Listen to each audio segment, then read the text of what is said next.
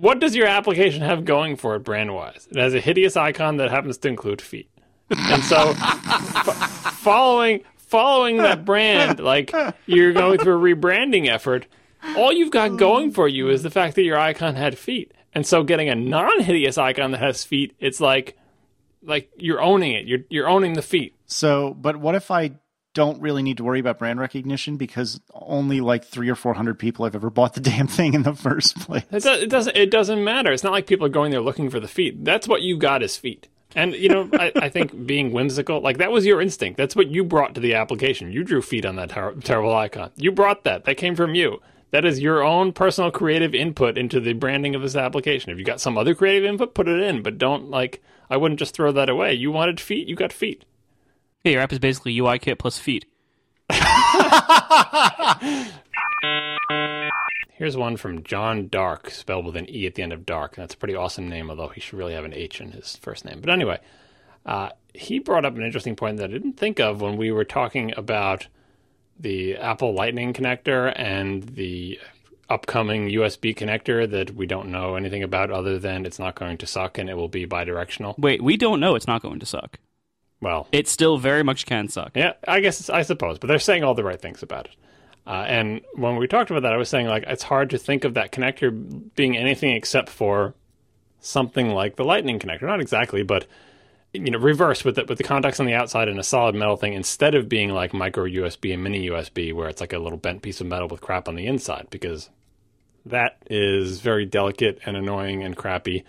And it, would, it seems crazy to me that they would make a new connector and make it like it's like micro USB, only now it's reversible. That's not really great, or that wouldn't be a very big improvement. But Marco's right. I suppose they could still do that. But anyway, this blog post says, okay, so say my speculation ends up being close to right, and they produce a connector that is in the style of the Lightning connector, but isn't obviously not a Lightning connector.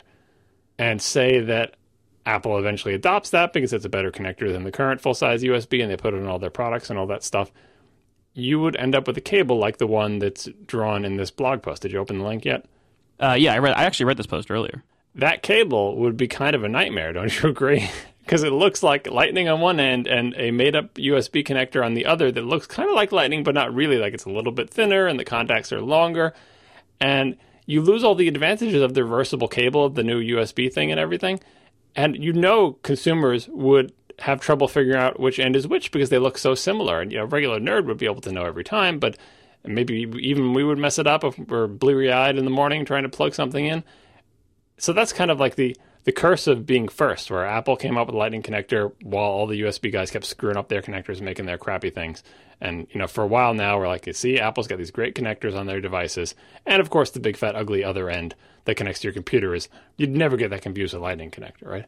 But if the new USB connector looks something like Lightning, Apple could find itself in a strange, uncomfortable situation. And I don't think they can go USB on both ends because of all this, you know, planning they have for the Lightning connector and how it works with all their devices and how it lets them change the insides while keeping the, the connector the same and all that good stuff.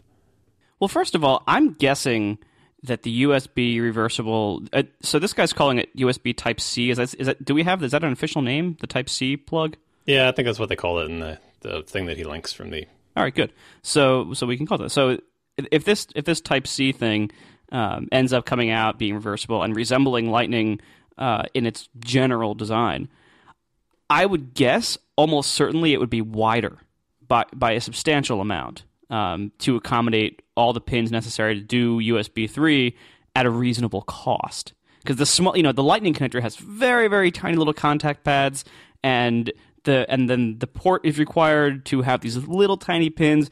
All that super miniaturization, I'm guessing, uh, might you know run afoul of USB's desire to be super cheap and and uh, and to have pretty broad tolerances so that any idiot can make one of these connectors or ports and, and it'll work. Um, I'm guessing the connector would not be nearly as small as Lightning, and that alone would be a pretty big, uh, a pretty big switch. Also, let's think about realistically speaking here. Like, how likely is it that the USB people are going to make a spec that's as good as Lightning to be actually easily confused with it? Like, I'm guessing it's going to be in some way clunkier, and I'd love to be proven wrong on that. I hope I am proven wrong on that, but I'm guessing, you know, looking at their history of how they how they do things and what they prioritize, I don't think what they make is going to end up being confusingly similar to Lightning. The Apple's easy out would be that no matter what the connector looks like, make the plastic grommety end thingy on the Lightning connector just massive, so that it's like the same size as the current USB connector on a Lightning cable, except maybe it has a little dinky thing. So even if they made the connector exactly the same size, Apple, since it more or less controls the Lightning connector market or the people who want to use Lightning connectors, could dictate that the end that's not Lightning has to be this big fat chunky thing.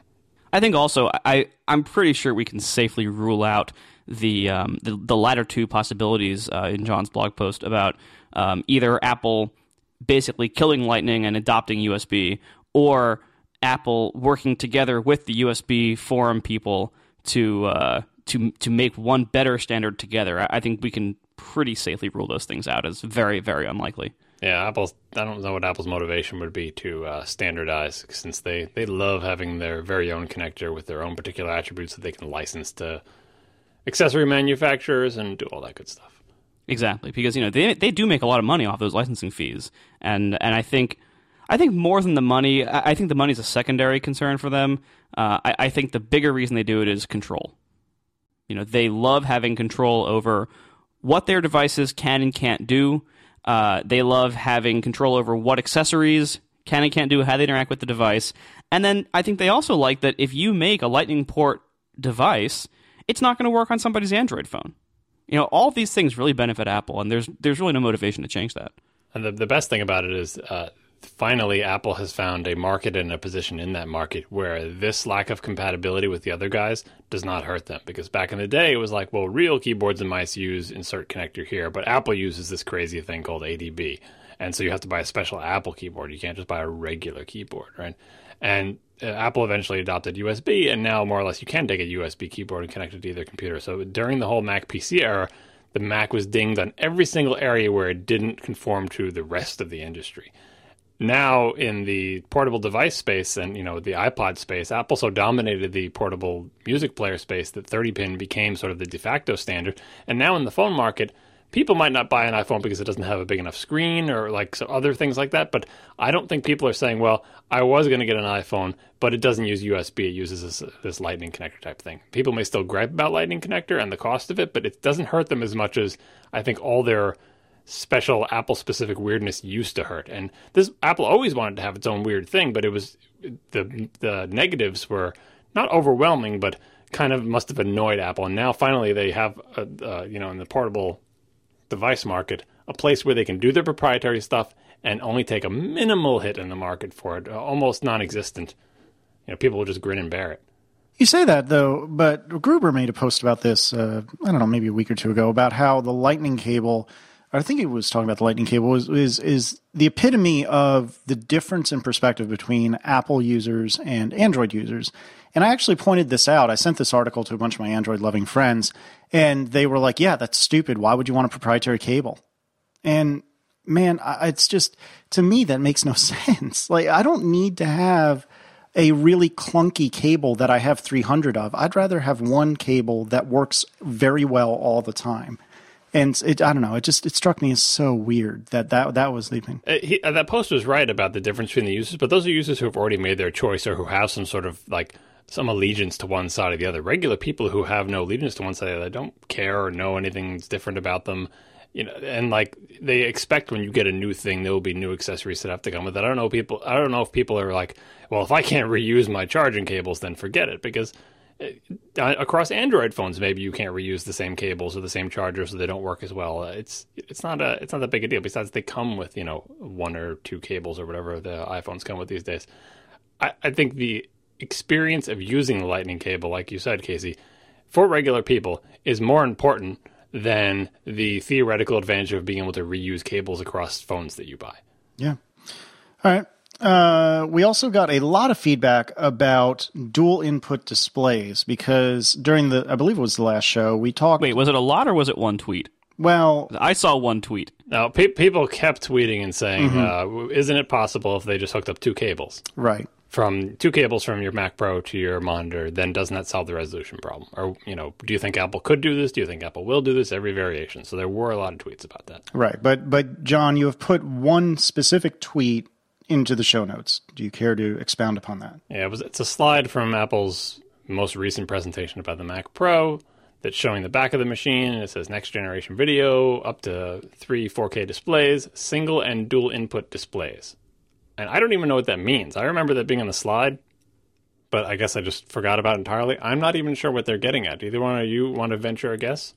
Well, last in last episode we uh, we talked about how it was going to be pretty impossible for them to ship a 5120 pixel wide monitor, which would be a perfect 2x of the current 27 inch. Um, that it would be impossible because it would use more bandwidth than a Thunderbolt 2.0 cable will support. And now, back in the in the forever ago days, when the 30 inch cinema display first came out, it was one of the first monitors in the market to require dual link DVI. And what dual link DVI basically is is a whole bunch more. D- it's it's basically like you know two regular DVI channels into uh, in one cable that has just a ton of pins. And it required special video cards that would support this, and it was and everything was very expensive and everything that was pretty much the same idea, which is like you have this standard. And forgive me if I'm getting this wrong. Please email us. Actually, if I'm getting this wrong, I'm curious. But uh, it was it was you know this the standard is not fast enough to support all this resolution. So they basically, as far as I know, that they basically like divided the display in half logically in the controllers and uh, and just like had each channel render one half of it. So by doing something similar, if you could link together, say, two Thunderbolt cables uh, into one monitor that was made to handle this, and the video cards were made to handle this as well, uh, you could theoretically then have enough bandwidth to drive a 5120 pixel wide display off of the new Mac Pro.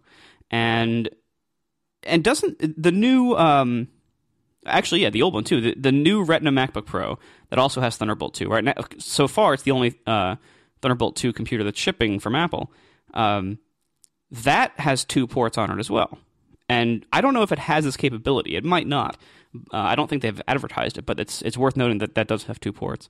But this would be a way now. So last last episode we were saying it's impossible to, for them to offer this monitor. Now, um, with the proof uh, from this slide from uh, Vegard Nielsen, thank you. Um, with the proof from this slide, it actually shows that if a dual input display exists and that works the way you think it would, which is being able to combine the bandwidth of both cables into one display, like dual link DVI. Uh, although that was one cable, but regardless, if this works the same way as that, that theoretical display now is possible again for the new Mac Pro. But is that what it means on the slide when it says dual input displays? I'm not sure that what it means is a display that has two inputs and you need both inputs to drive the display at its native resolution. It could just as easily mean a display that has two different inputs so that you can switch between them so two different Macs could share the same monitor. I don't I don't know what dual input display means. That's what I'm what I'm getting at. And I But what value would and I, I don't know. I mean, I've never bought like, you know, like maybe this maybe there's something about pro displays but this is a common feature what value would there be in Apple advertising their ability to plug into like a switched monitor that has two different inputs for two different sources? Like I know that's what I'm, that's what I'm getting at. I think there's some context we're missing from people who from pros, video pros or something that might use this. I'm sure we will get uh, email from the people explaining to us, but because they put it on a slide, but the expectation that everyone knows what it means.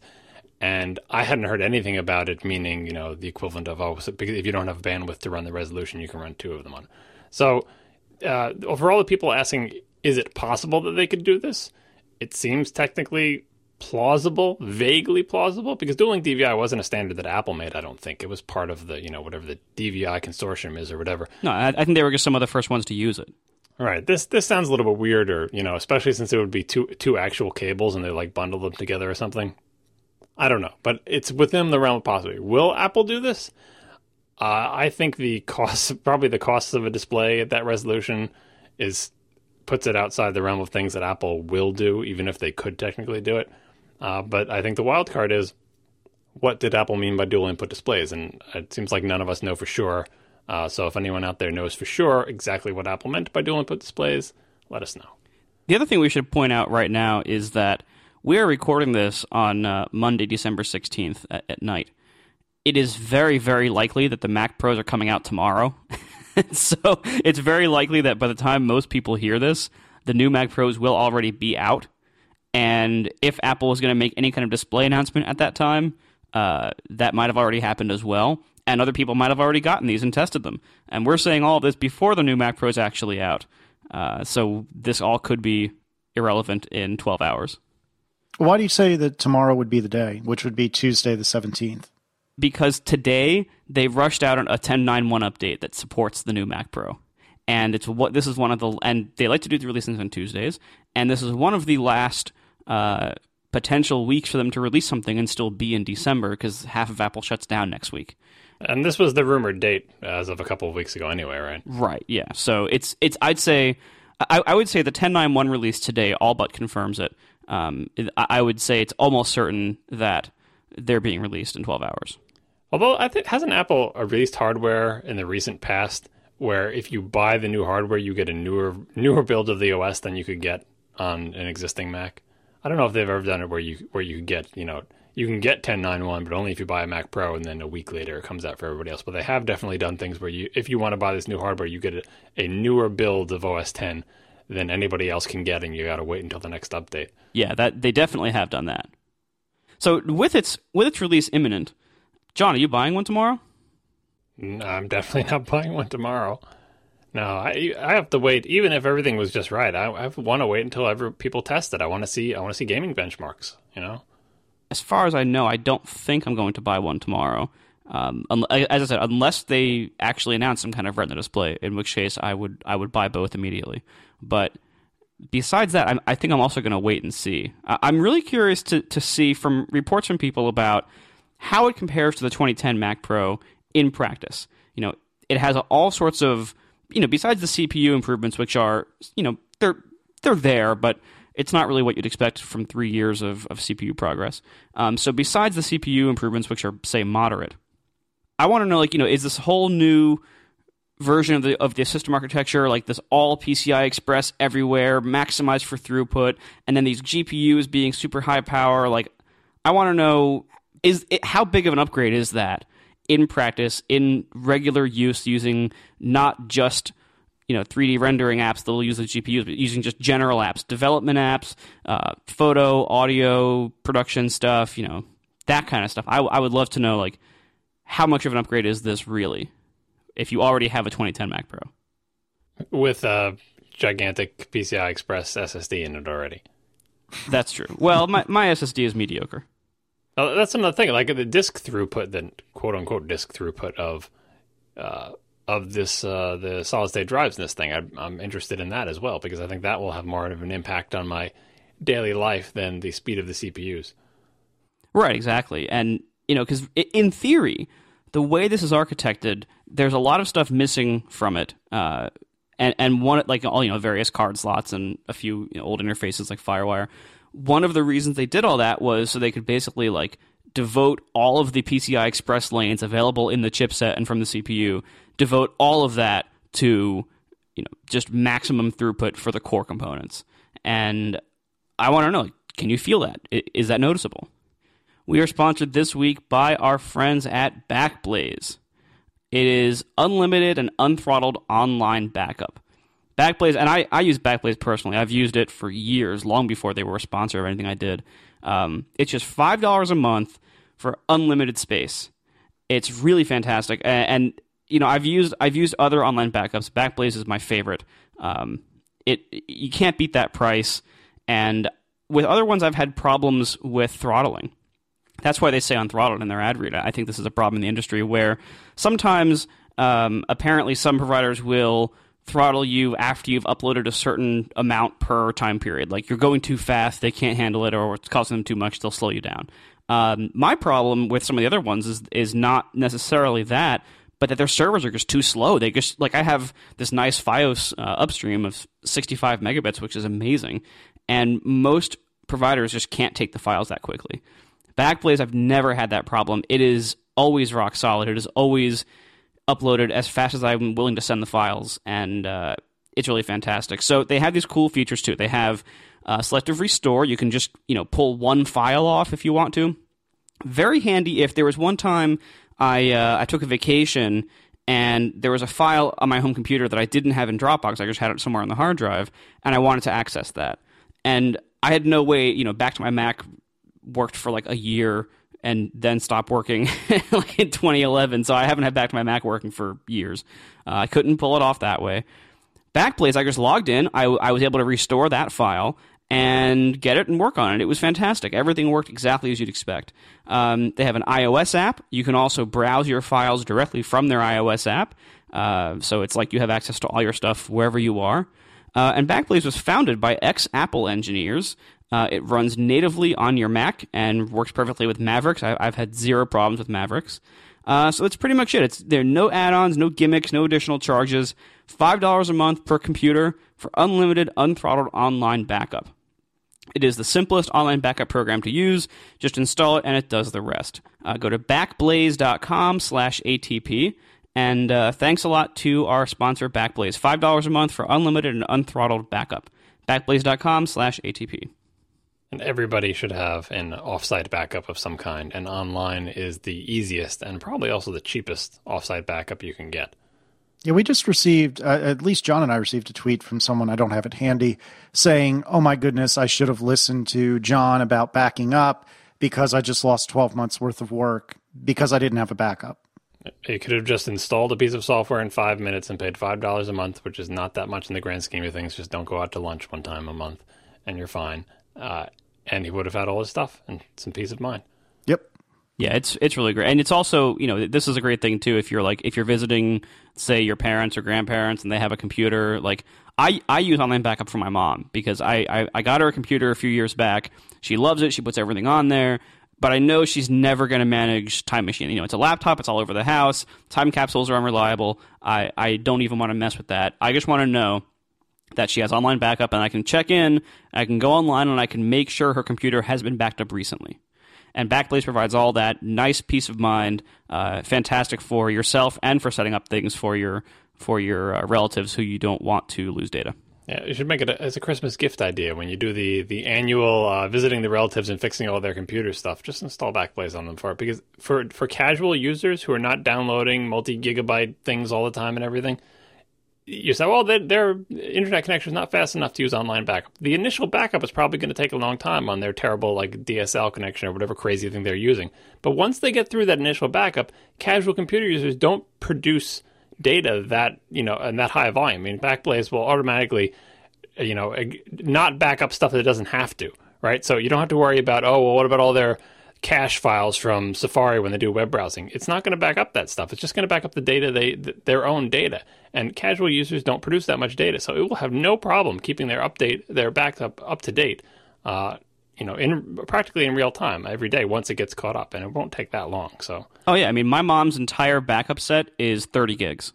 And how much does it grow a day? Like you know, the, the daily the day the daily uh, churn in that is probably like a megabyte or two. No problem uploading that. Right. And and I and you know, I can tell you too, like I mean, I have on my computer I have about 800 gigs in Backblaze. My wife has about one and a half terabytes in Backblaze, and I, and I said we've used this for years and we've never had a problem, even with that much data. All right.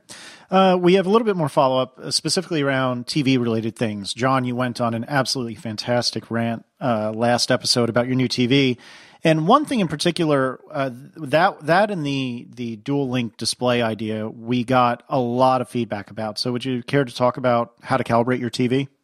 Yeah, I talked a little bit about calibration last episode. How I was there's lots of settings and I was playing with all them, trying to get it dialed in. And then I got a, a, a bunch of tweets from people asking about this topic, including some tweets from Daniel Jalkut, who just recently bought a Panasonic plasma television. And I was talking to him about it. It was making me realize how few people know anything about. I mean, even you guys are like, calibrate my TV. What are, what are you even talking about? Uh, so I figured I would go over just a couple of basic things you can do to make your television look better. Almost anybody. You don't need to have a fancy TV. It doesn't even need to be a plasma TV. Uh, but uh, you know, you can make your TV a lot better. And, and basically, what it comes down to is that your TV looks bad now, and you probably don't even know it. Uh, so the first thing that lots of people tweeted about was a calibration app that's on the App Store from the THX company. Well, I guess Lucasfilm or whoever owns them now. I believe it's pronounced Thix. I don't think so. oh God! Yeah, John, and, uh, I thought you were better than that. No, and uh, it works if you have an iOS device and either an Apple TV so you can AirPlay it to your TV, or some way to connect the iOS device to your TV with an HDMI cable. I used AirPlay to my Apple TV it had I think it had options for HDMI, but I don't know what the options are there in terms of cable. So anyway, it's like two dollars. Don't buy the application if you can't do one of those two things. You can read read the description to see if you can. Uh, I, I bought it just out of curiosity because I already have a THX calibration thing that came with my TiVo that is basically the same test. The iOS one has a little bit of integration with your camera, which is only so-so, but it's really simple, really basic. But even you know, even without that, you can probably find somewhere where you can download some test patterns or something to adjust your television. The THX app just happens to make it easy uh, to do this stuff. The tricky part is you need, you need to get a picture on your television, and you don't want it to go through anything that screws with the picture. So if you like got an image on your computer and tried to use like AirPlay mirroring onto your TV, I would worry that that would not be a good simulation of uh, the, the image. And or if you wanted to adjust your Blu-ray player, really you'd probably need something on a Blu-ray to go out the Blu-ray player and onto your television. That's not to say that you need to calibrate every single input of your television separately, but it is possible that some devices you have connected to your computer could output different kinds of signals uh, than other devices. So be careful about that. But anyway, here's my quick tips for calibration. Uh, the first one is make sure the devices that are connected to your television are outputting what you think they're they're outputting to your television set. So, for example, if you get a cable or a satellite TV or whatever, something like that, it's sending you your television shows in a particular format. And say you have Comcast and the television comes over as 1080i. Make sure that it's going into the back of your television as a 1080i signal. You'd be surprised at how many people have things configured where their television shows are 1080i, but through the series of boxes or devices or inputs they're going through, it's being converted to 720p to be shown on their television. Or vice versa. You have a 720p signal and your TV could show 720p, but it's set up to show it as 1080i. Most televisions and the boxes and receivers and things in between will convert between 1080i and 720p and, uh, you know, and even 1080p. They will upsample, downsample, do whatever it takes. You want it to go through sort of natively, whatever the native is. If the native is 720, have your TV show at 720. If the native is 1080i or P, have it show that way. That's not even a calibration step. That's just, you know, look at all the settings and all the devices in your chain and make sure you're not messing up the signal. That sometimes is easier than uh, said than done. Like old TiVos used to have a whole bunch of different settings where you could you put a like the cable goes into your TiVo, like the television signal, and then HDMI comes out of your TiVo, and the TiVo used to say, okay, I can take the signal coming in and I can convert it to any format you want and send it to your television, or I could not touch it at all and just pass it through, and that's always the one you want. They used to call it native or whatever. Nowadays, with the modern TiVos, I don't think they even have that option. You just have to know what the input signal is and match it up for the output signal. Uh, and the second thing for TiVos in particular is if you hit the up arrow button on the five way selector, it will change the format and if you have children in your house, they will accidentally hit that up arrow selector many, many times. And so you will have everything configured. Then one day sit down to your television and wonder why things look a little weird. Uh, it's probably because one of your kids hit the up arrow while they were watching television and changed the format. So check for that. Uh, the second thing is about the size of the image on the screen. And this is another thing I'm surprised that not a lot of people know about. If you buy a television, you're like, oh, 1080p, it's got full HD 1080 resolution, right? Uh, and if you know about the resolution, I think it's uh, it's 1920 by 1080 if you were to do it in pixels. And so you figure if you're watching a television show and that television show put up a test pattern image that showed a one pixel wide rectangle that was 1920 by 1080 pixels, you would expect to see like around the edge of your screen that one pixel wide border. You know, say it's like a white a white rectangle on a black background. In reality, on any television you buy, pretty much you will see nothing because they will cut off the edges of the screen. That's called overscan or lots of other different names for it. It's from the, the CRT days where the images at the edges of a CRT were really low quality and they would cover them on television sets with like a plastic part of the bezel and everything. And someone was giving more historical context on why they did that, but the bottom line was that there was a safe area where you can show an image where you were sure it would show up on everybody's television set, and there was the unsafe area which on most people's television set would be covered by some other plastic trim piece. There are no plastic trim pieces covering the edges of your televisions. If you have an HD television and it has 1080p resolution, you can see all those pixels. But the, all those televisions will take your television signal and zoom it so it's bigger than your television, so you can only see sort of like the inner, you know, that it'll cut off a frame of the thing. So that does two things. One, it makes you misinformation, things that are outside outside of that area you won't see at all. And the second thing is it takes all those nice native, if you're lucky, 1080p or 1080i pixels, and it will stretch it. It's like taking a picture, taking a desktop background picture that exactly fits your monitor, and then making the size bigger by five percent. You're missing part of the picture, and the part you see is blurry. So almost all televisions, not just the fancy ones, have a setting somewhere in them where you can tell it, don't do that. Don't turn off overscan. Sometimes they have what size should it be? Size one, size two. Look in the manual for your television. This is another tip. If you can't find the manual for your television, just Google for your television's model name manual PDF. You'll find the manual PDFs online somewhere. And find that setting. Because if you paid for a 1080p television or a 720p television or whatever, you should see all those pixels at their native resolution to think of it in, in uh, television parlance. This is, these are these two steps: input resolution and the size of the picture are two things that anybody can do. You don't need an application to do it, and there are pretty much no downsides downsides to it. Some people were saying that if you do that, you might see booms in the shot, like uh, microphone booms, because people expect every television to be overscanning that. In my experience, running television at the proper size for four years now, since I got my first HDTV, uh, that has not been a problem. I have not seen a bunch of uh, you know, boom mics coming down from the top of the screen or things from the side. But even if I did, I would say that's the problem of the show, is not mine. I don't want all of my television to, all the images on my television to be zoomed in and uh, a little bit blurry with stuff cut off around the edge. Uh, third item I would say that everyone should adjust, and here's where you need a calibration thing, is brightness and contrast. The two calibration things that you'll look at in either this THX app or any other type of thing are one shows you a bunch of gray boxes going from white down to black, and you will adjust your brightness until a certain number of boxes are visible. Like they'll usually have it so you're not supposed to see all the boxes. Like you shouldn't see the last box or the second to last box or whatever. Adjusting that level is important because it lets you see some shadow detail, but you know not too much. Like the test images often say you should see a person in front of a background, and if that background looks entirely black to you, your thing is is not dialed in correctly.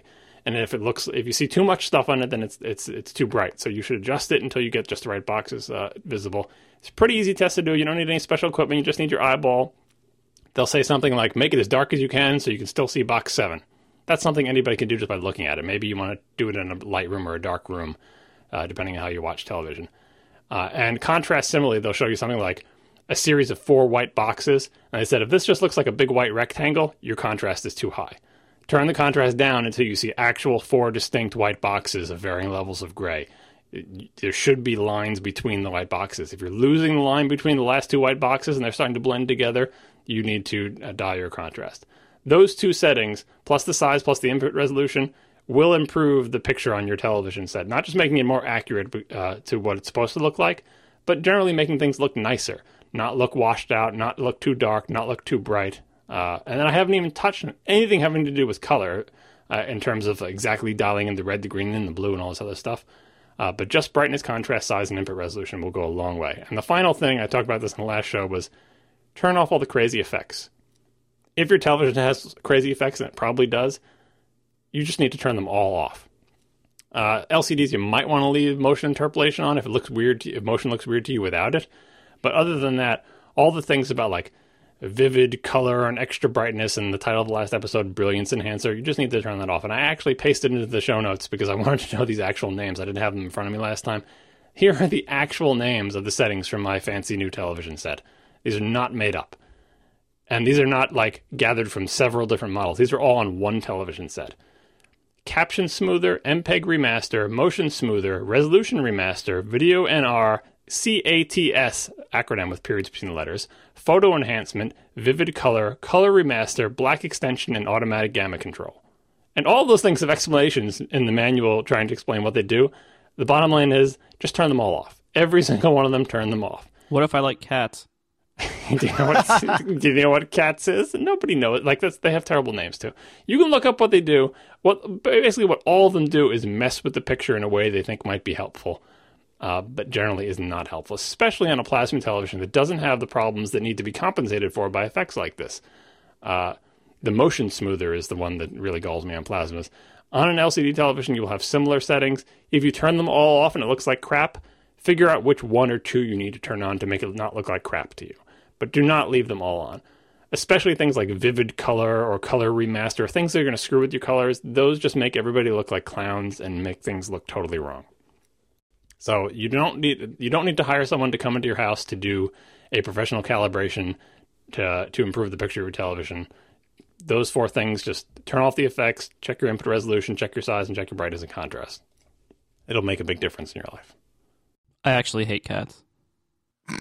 What about CATS though? You might like them. I don't know. I haven't read the manual. We are also sponsored this week by Hover. Hover as, is high quality, no hassle domain name registration. Go to hover.com slash ATP or use promo code ATP for 10% off. Hover takes all the hassle and friction out of owning and managing domain names. They offer smart, easy to use, and powerful domain name management tools. Hover believes that everyone should be able to take control of their online identity with their own domain name, and Hover makes it easy to do so. They're part of Tucows, which is a company that's been around basically forever, and they're one of the largest domain registrars in the world. They offer tons of TLDs. They got .net, .co, .com, of course, uh, .tv, all sorts of country codes, and many more domain names. And they're always adding more. You can get .dot just about anything. So Hover does not believe in heavy-handed cross-selling or really, you know, aggressive upselling. They don't believe in hiding functionality or requiring extra payment for things that really should be included for free with domain names, such as whois privacy, subdomains, and URL forwarding. They also have their own email service. However, email makes it easy and affordable to create an, a memorable email address uh, without having to use one of the uh, impersonal, forgettable webmail addresses that you can get for free elsewhere. They also offer Google Apps for Business on any domain, new or old. And the, one of the best things about Hover is that they have amazing customer support. So not only do they have excellent online help with all sorts of documentation and tutorials, but they also have this awesome no hold, no wait, and no transfer f- telephone support policy. So you can call this 866 number Monday through Friday, 8 a.m. to 8 p.m. Eastern, and a real live person, probably in Canada, because they're in Canada, which that means they're going to be really nice, of course, and a little bit cold maybe, but really nice. Uh, they're going to be speaking. You're going to be speaking to a live person, picking up the phone almost immediately. You know, second ring maybe. You might you might have to wait till the second ring, but almost immediately and the person who picks, the phone will actually be able to help you. They will have the power to help you. You want it to be transferred to 10 different people. No, you call them up anytime during their business hours, 8 a.m. to 8 p.m., Monday through Friday, and you are speaking to a person. And that is incredibly unusual in pretty much any business these days, let alone something that takes place mostly on the internet, like domain name registration. So go to hover.com slash ATP for high quality, no hassle domain name registration. And don't forget to use promo code ATP for 10% off any purchase you make at Hover. Thanks a lot to Hover for sponsoring our show again. Got a couple more things on uh, calibration. You? Yeah. One is uh, the frequent suggestion by many people who either have the same television me or have other similar television. They say, uh, they go into a forum. CNET has forums like this. There's AVS forums. There's tons of uh, websites about high definition television, televisions on the web where people buy televisions, calibrate them either professionally or sort of by hand by themselves, and then they post to the forum group what their settings are. So there's a million different settings for brightness, contrast, color, tint, gamma, like tons of things you can adjust. And they will adjust it to their liking or have it professionally calibrated and post those numbers to the forum. And CNET, the people who review televisions on CNET, will also post their settings. They'll say, We calibrated this television before we did our testing for our review. Here are the settings we used. Uh, I tend not to just take those settings and use them on my television because, particularly with plasmas, each individual example of a particular model varies enough that you're not going to, I don't think you're going to get. Uh, I mean, these are like, you know, 10 point, 15 point white balance adjustments of tiny, minute uh, degrees. I don't think those settings that they use for their television set are going to work for mine, even if we have the exact same make, model, and year, just because of variations within individual televisions. Uh, and and then on top of that, there's aging, where the televisions look different as you use them more. Again, particularly plasmas. So I wouldn't blindly take any of those settings and apply them to your television and expect you are seeing what they're seeing. But I've been looking at them to give myself sort of a ballpark idea of what are people doing. In particular, I look at the gamma settings to see you know what what gamma values they're using. And there's lots of weird stuff, especially with Panasonic televisions, where they'll have a bunch of presets and then a custom setting. And the if you pick one gamma level and the custom, it's not the same as if you did it on a preset. So you have to look at all the details. Like they started with this setting, they tweak these things. So they started with that and they tweak those. And there's also the super duper professional mode where you can expose all the settings in the television through some crazy interface by you know typing in weird codes on your remote to get even more settings and screw with those. And at that level, I mean, once you're doing that, I would say don't do that. Hire a professional to do that. But if you want to look at these uh, these forums to get an idea of what things people are setting, for example, if you did it visually, like you did those tests with the with the black levels and the contrast, and you, and you got some numbers dialed in, and then you go to a forum post and you see seven different forum posts on different websites, and everybody has their contrast set at like 63 or 62, and you have yours at 12, you probably did something wrong, right? That that it's just like a sanity check. So I wouldn't say copy those numbers blindly, but uh, that's a lot of people have talked about that and asked me if I had used the settings. No, I don't use them directly, but I do use them to just check that I'm not entirely crazy. Good thing that can be verified. Well, you know, it's supporting evidence against for or against. All right. So everyone has been talking about rating things. So I think now's as good a time to any as any to say rate the rate our show on iTunes. Uh, now, uh, do you want to do that now, later, or not at all? No, no, no. Do you want to rate our show well now, or do you want to email us your negative thoughts, Right. or do you want to be reminded to rate us well in two weeks? Or how about with every episode of the podcast, we'll just ask you again during the show, do you want to rate us? That actually is what a lot of podcasts do. Yeah, I realized about halfway through that that I was sticking my foot right down my throat. So let me move on and say, Marco, do you happen to have any thoughts about rating apps and asking and soliciting users to rate apps? Yeah, don't. Moving on. Fastest topic ever. we figured it out. No, I mean this. This was discussed uh, at length in in last week's uh, episode of John Gruber's uh, The Talk Show uh, with Daniel Jalkut, and it was a really good discussion. So I don't think we need to rehash most of it. Um, the gist of my position is really, you know, so we're talking about those. In case you couldn't tell, we're talking about those uh, rate these the, the rate this app dialogues that pop up uh, in many iOS apps, big and small. Um, hey, rate this app. You want to go, you know, leave a great rating now, or remind me later, or never do it again. They, they've kind of become this this like plague on iOS devices with a plague with very minor effects um, that it just it's like slightly annoying everybody.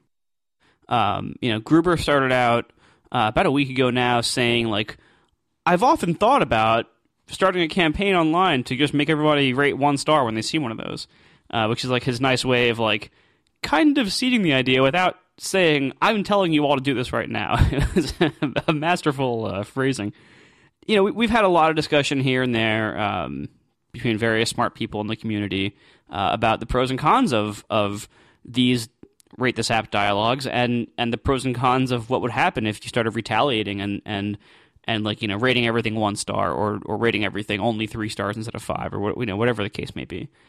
My position is not that you should necessarily take any particular action towards the apps that do this. My position is really just telling developers you should not have this in your app uh, because it really and and I think Gruber had a really good point in the talk show about why this is so irritating. Is that a modal dialog box that pops up in your face when you're trying to do something with an app? Like that's a modal dialog box should be reserved for basically exceptions, like in programming parlance, like something that is not supposed to be the common case. You know, like there was some kind of weird server error and we can't do what you asked, or you just try to authenticate and you couldn't log in because you know it refused your password, or like you're trying to do something right now and you we can't do it because you turned off cellular data or location services or something like that. You know, that's the kind of conditions in which a modal dialog box is appropriate. Um, interrupting people to serve the developer, like rating an app doesn't do crap for the people who are doing it. It it doesn't serve them at all. It only serves the developer. You're asking people to promote you or to make you feel good about yourself. Either way, you're asking you you the, you the developer are asking people to do something for you. And you're asking them that by interrupting them in the middle of them trying to use your app and probably trying to get something done. You're interrupting them to say, "Hey, help me out here by, you know, reviewing me and and you know, pimping me in the store." And that seems like a very inappropriate use of an interruption to your user like that. You know, I almost wonder if now is a decent time to expose Marco to corporate culture. And what I mean by that is, I, I wonder if now is a good time for the five whys. So, Marco, put on your not so awesome developer hat and you're thinking right now about putting this into your app. Or actually, let's say you just did put this into Overcast for the sake of conversation. Well, what I know you never would. Just try try hard. Well, and and for me, let me just say for while we're on the Overcast topic, I said right in my post, I am putting a thing in the settings screen that like a button to say leave a review for this app in the store, like a, just a button there. That is different. If you want to make it easy for people who do want to leave a review for you, if you want to give them a shortcut or suggest they might want to do that in a passive way, like a button in an about screen, that's very different than interrupting them with a, with a message box in normal use of the app.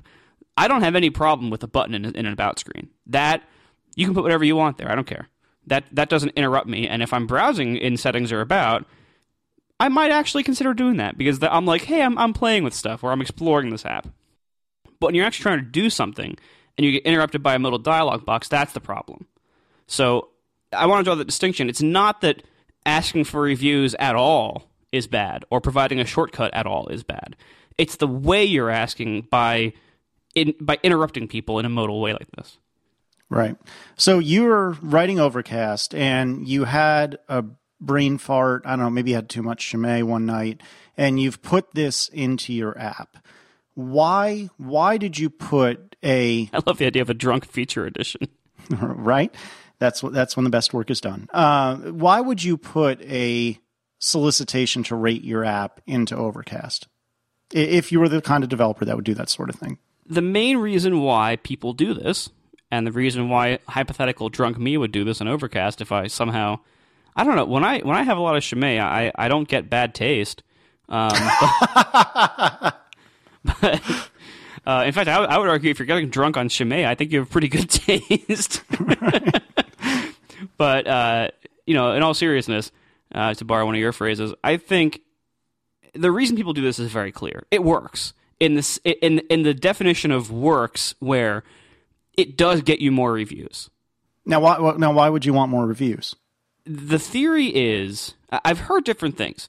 Obviously, we know from just like a customer perspective, we know that when we are browsing for apps, usually we do read the reviews, uh, or at least we'll glance at them or glance at at the star rating, the average star rating. Um, and you know, it is there is a distinction between ratings and reviews. You don't have to write a written review to leave a star rating, but I don't think for the purpose of this of this discussion, I don't think it really matters. Um, so there, there's one argument to say that when customers find it, they will read the reviews, and if you don't have a lot of reviews, or if you have a couple of bad reviews and no positive ones to offset them, um, then that'll make them less likely to buy your app. That that I can't argue with. That is true. However, uh, I've heard a lot of people also say that reviews are correlated with rank. And I don't think we have any evidence to confirm that. And, and, and a couple people said that it specifically doesn't do that.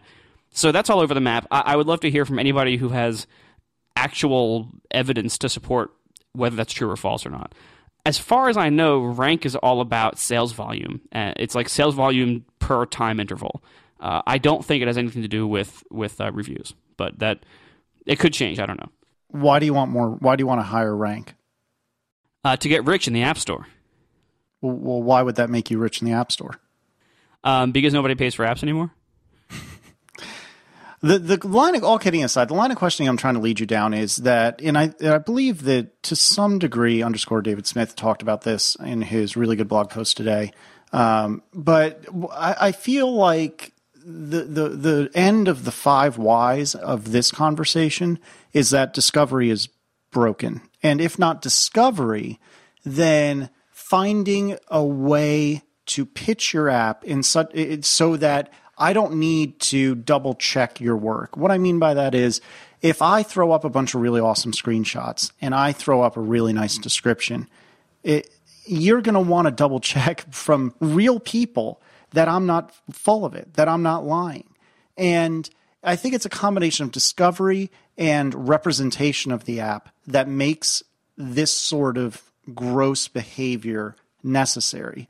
Because if discovery was really good, then I would be able to find apps very easily. And then once I found the app that I think I might want, if if the selling of it, if the marketing of it within the App Store was really good, then say if we had a video, for example, or maybe if you had a trial, and I'm not trying to go down that road, I'm just saying hypothetically, if you had like a one day trial or whatever, then it wouldn't matter what the reviews, or certainly wouldn't matter as much what the reviews say, and it wouldn't matter as much what the ratings are.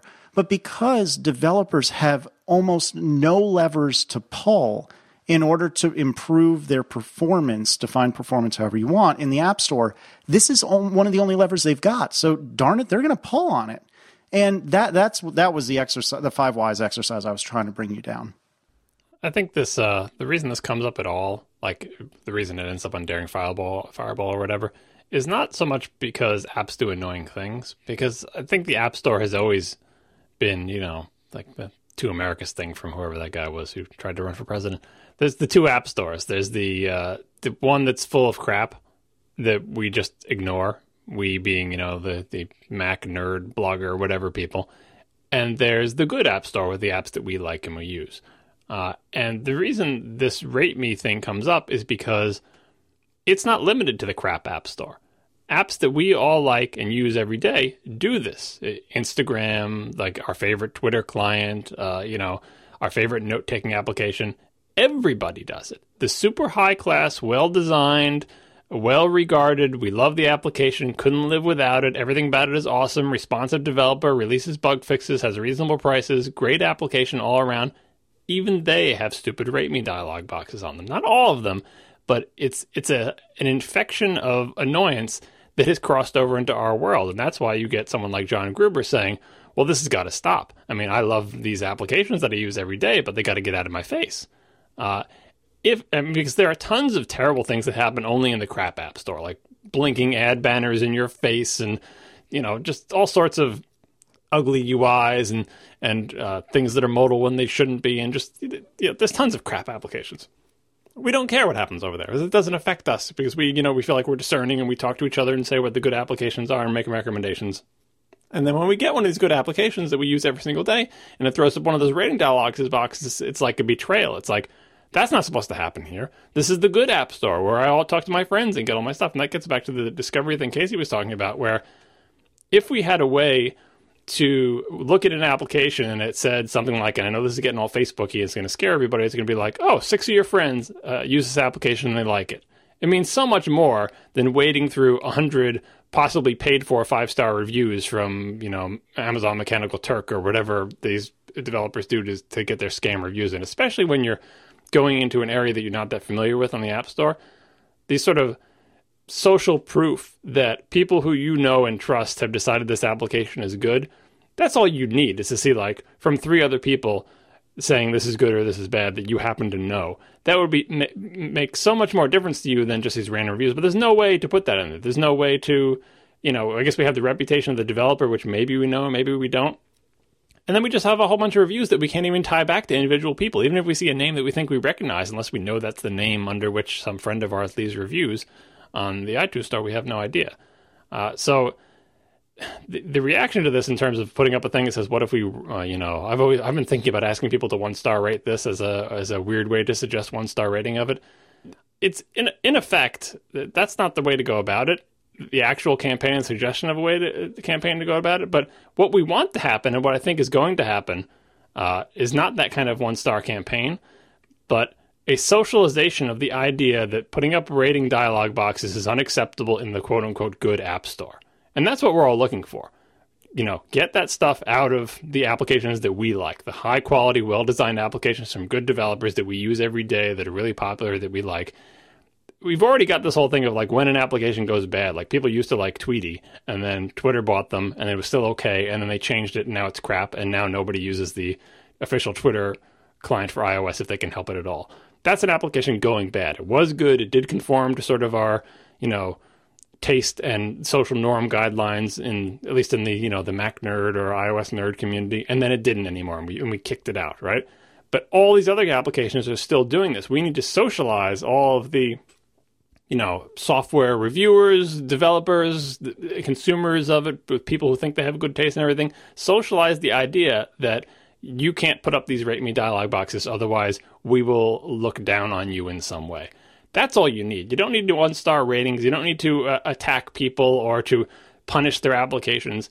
If you socialize everybody involved in this good half of the ecosystem that putting up rating dialogues boxes is unacceptable, the problem will take care of itself because no one wants to be that app that puts up the rating dialog boxes. And the problem is that somehow we got to a point where that was deemed acceptable by almost everybody involved. And I think this exercise is going to turn that around if we keep at it without any stupid campaigns to rate things one stars or retaliate or send people email. Yeah, I mean that was that was kind of the main argument of my post is like, yeah, you can you can do this and and it, it quote works, but at at what cost to to quality and to your reputation, to your brand? You know, like if like there's lots of things that work. Telemarketing and spam work. But, you know, most reasonable people hate those things. Um, and so, and like and the telemarketers would argue, well, you know, we're just we're just calling you up and, you know, it's once a week maybe for 2 seconds and you hang up if you don't like it. Like I've gotten it's always it's always good when you when you attack a portion of your own audience. that's that's when you get the biggest feedback. Uh, but I've gotten so much feedback uh, since I published my post about this from developers saying it's no big deal. If you don't like those, you just hit dismiss and then you don't see it for a little while or something. Um, but that is a big deal. That's like if you're annoying somebody slightly, you're still annoying them, and that builds up over time. You you get the the image in people's minds, the brand image of like of kind of being mediocre on quality or on standards.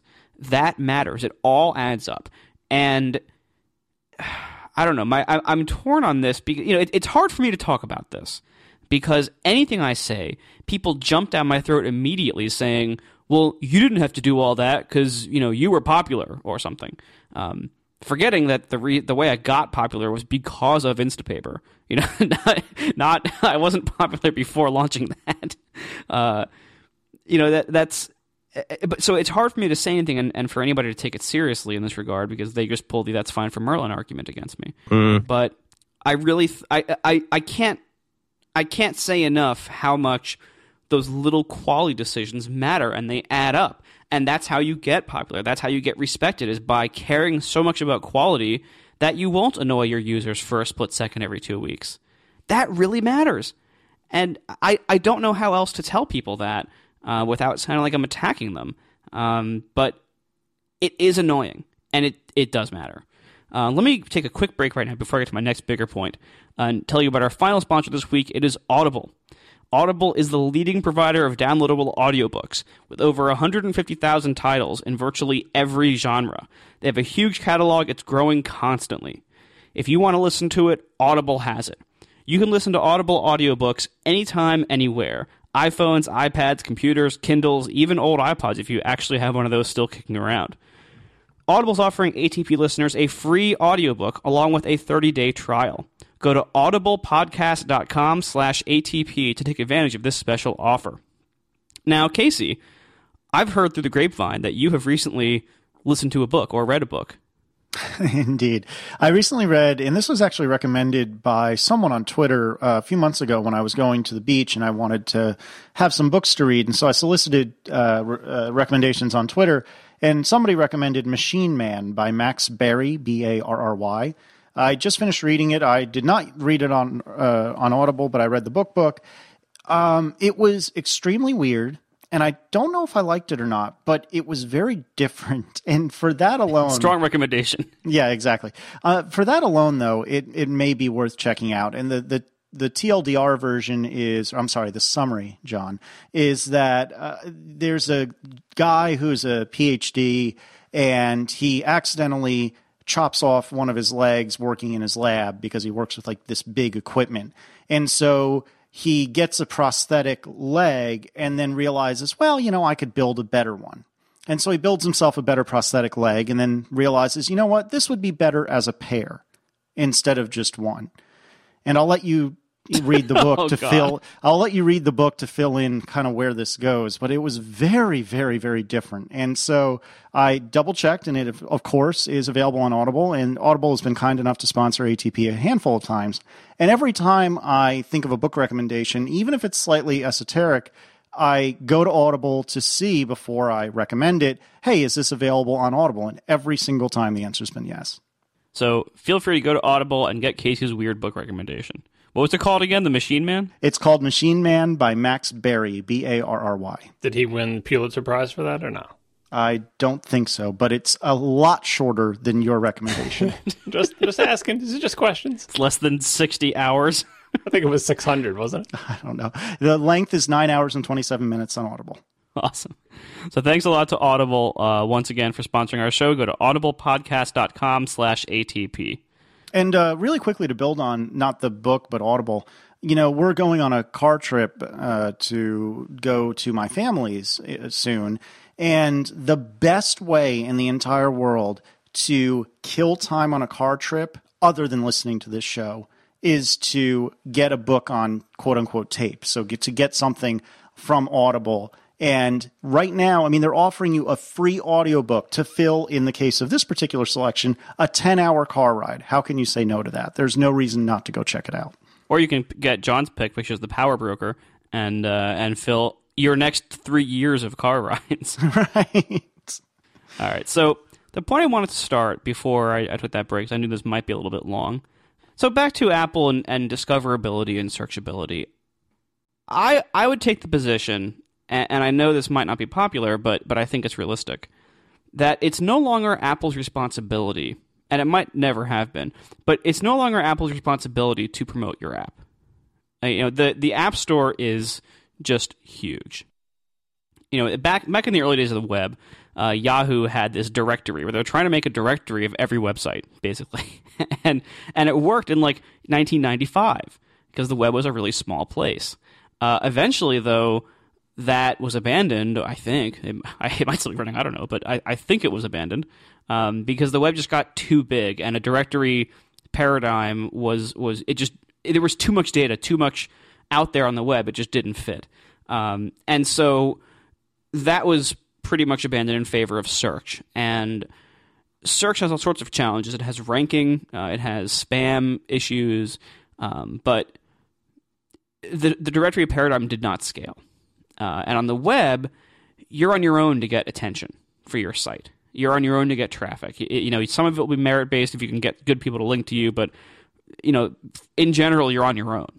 And making something good enough is still on you anyway uh, to get people to link to you. So I think the App Store has reached that point very clearly where discoverability is a word thrown around a lot with this. I don't think it's Apple's problem. I really don't. I think they can have their editorial picks, which will cover some discoverability, Re- but relative to the whole store, you know, that's chances are you're not going to get featured that often to matter. You know, you might get featured once or twice if you have a good app. Um, chances are you're not going to be featured every two weeks or anything. So, you know, discoverability through Apple's official editorial channels is going to help you occasionally, if ever.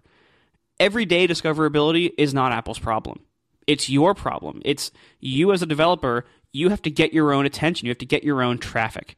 And whether you have to buy that traffic or whether you have to earn it or whether you have to luck into it if some, you know, influential person happens to use your app and, you know, link to it or talk about it or something, that, you know, you might get that, but you have to do your own marketing. That's the right attitude from a developer's perspective because you want to be motivated to do the right things, right? I think that's the correct way for a developer to think about it. But in the grand scheme of things, it is Apple's problem in that if they have a customer who buys an iOS device and they say, I would really like an application to keep track of my shopping list, and they search for shopping list on the App Store because they don't know what else to do. Like they shop, they, they, they Google for shopping list app, or they find the App Store, luckily, and type shopping list into there, and they di- and they get search results. And if those search results are filled with tons and tons of crap that the person looking at those screens has no way to determine whether they're being lied to, whether these are all automated reviews, whether you know it, has, it just feels lost. That's a bad experience for the customer, and they're like, I just want a shopping list, and this there's too many of them, and I can't tell which is which. And I think that's that's a problem for Apple because they want people to get their thing and be able to have a cool shopping list app. And surely there are many cool shopping list app, but the chances of them being anywhere near the top of the results for shopping lists in the App Store are slim. Like so many people are talking about, you know, we all know the handful of really great Twitter client apps out there. If you search for Twitter or Twitter app or something like that in the App Store, all the apps that we know and love that we think should be at least on the first page of results or somewhere near the top are very often are buried. And you know, is that a problem for it's like the app developer can't say, "Oh, Apple, it's your fault I'm not selling my stuff because I'm buried." Well, you're right. The app developer has to do their own marketing and everything. But from Apple's perspective, they want everyone who buys an iOS device who types in Twitter app to end up with a good one, like one that Apple agrees is good, one that everyone agrees is good, and not have to sort through tons and tons of crap. And I think that's a bad experience for Apple's customers. Not not on any individual base, uh, developer deserves to be at the top or whatever, but just in terms of how satisfied is the user with that experience of typing in shopping list and finding a good shopping list, especially with no trials. And even if they had trials, that would just be another form of torture because you'd be like download, trial, delete, download, trial, delete, download, trial, delete. We want some way to, like Casey was saying, to look at an application and to be able to tell, is this going to be good? Am I being scammed? Am I being fooled by reviews, or can I not trust these people in these reviews? Right. And, you know, that's why I think it's very important to draw a distinction here that, you know, in, in air quotes, discoverability, that word alone, that's not Apple's problem. Search is Apple's problem and search ranking. And, you know, so making it so that if you search for shopping list in the App Store and, you know, making it so that mostly good slash popular apps show up on top that's important. And their search engine sucks. I mean, I, I there's no better way to say it. App Store search has always sucked. Um, so, you know, that's that they they have tons of room for improvement, and they really should be working on that. However, you're still mostly on your own. You know, assume they give, assume they make good search. You know, let's let's say they fix their search, which honestly is probably not happening anytime soon. Let, us be realistic here, but uh, assume they actually did make really good search uh, then and so it would be kind of Google like, which is like the most popular generally you know the, the most like validly popular things would generally rank on top for for any given terms. Well they can't use google's thing because google's all based on when other people link to them but the, the app store is this closed ecosystem and the problem with a closed ecosystem of the app store in terms of search is you what is your signal for determining what's good or not? You can't use user activity as a signal because users are not they're not like independent entities like because if you if you keyword spam you will get boosted. If you spam people with rating dialog boxes you will get boosted up in terms of well we don't know how that ranks but there's lots of scummy things that you can do and that's the only thing that affects the signals is user activity. So if you can convince tons of users to download your application and they all give it one star reviews, but you pay for five times more five star reviews from just random people around the world, you'll be high ranked, have all the signals that the App Store says good, which is why their search algorithm puts this crap near the top because those people have, you know, sort of gamed the system to get near the top. And if that's the only input signal, then like, you know, Apple is at the mercy of its own rule set, and every time it changes the rules, people, the scummy people, game it again, which is why the top results for almost any category of app is filled with crap applications. And like one solution is is to open up that ecosystem like the web where you know the, you have to do all the, the what do you call it, the SEO uh, battling stuff that Google does, where they figure out when people make link farms and they combat that. It's just a constant stream of battling, but within a very narrowly defined app store with no other signal coming into this. You know, like for example, the, social networking type signal of I'm friends with this person, therefore their opinions and ratings mean more to me than these random other people who I don't know, or some other source of signal it's difficult for Apple to ever make a search that doesn't suck. Not because they don't know what they're doing, but because any criteria that you choose to rank on will be gamed inside this little bubble. Oh yeah, that, I mean that was always a problem. Like my first job was enterprise search, and that was a big problem in enterprise search. Even is like if your job as a search engine is to search through this company's intranet and they're like tens of thousands or millions of documents they have on like file stores and stuff. There's no there's no page rank information there. Like there's no helpful way to rank results uh, of any kind of importance or, or popularity there. And if you do the if you do the sort of incompetent but not evil thing, and you just say, "Well, I'll just track activity," and you can say, "Well, people searched for a vacation schedule, or people searched for the word vacation on the internet," and uh, you know, 80% of the people who search for vacation clicked on this link. It must be really good. Well, all it means is that link probably came up near the top for whatever reason, and everybody clicks on it because it's near the top, and everyone goes to it and is disappointed by it because it's like three years ago's vacation schedule. And as more people do that, it gets higher and higher in the rankings and just gets cemented as the number one match. And everybody who clicks on it says, "No, this is two years ago's vacation schedule." Like that's that's an example of where you don't have any other input signal, so any errors that you have in your algorithm just become magnified by things that you didn't intend. And I totally see that on the App Store. Oh, the top lists work exactly like that.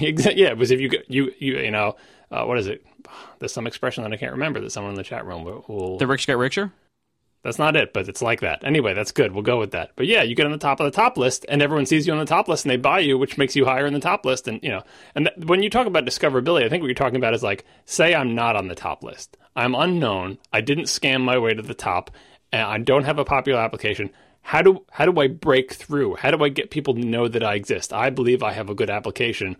That's this quote unquote discoverability, and that's where marketing. You have to do your own marketing. You can't expect Apple to help you get in get in the face of you know get on the top list. How do I break into those top results? Well, you could do all that scummy stuff that Apple is hopefully battling, or you have to do something else. It's not Apple's problem to figure out how do I go from zero into the top list, but it is Apple's problem to say, look at the ecosystem of apps within any search term or any category, there's a handful of applications that we think are great, and we can't editorially handpick, you know, every single category of app. We should have some kind of algorithm that will put up the applications that, if you talk to anyone on the street, would agree are good, you know, are, are popular or high quality or not pieces of crap. And, and that's also worth a bit of exploration too. And, and you know, this is this is hard for a lot of people to to even recognize as a possibility or to to judge or accept, but it's also possible that your app either isn't that good or isn't that compelling. You know, like it, what if what if no one's buying your app because they don't really want it or they don't really need it enough to justify the price to them? Nursing clock.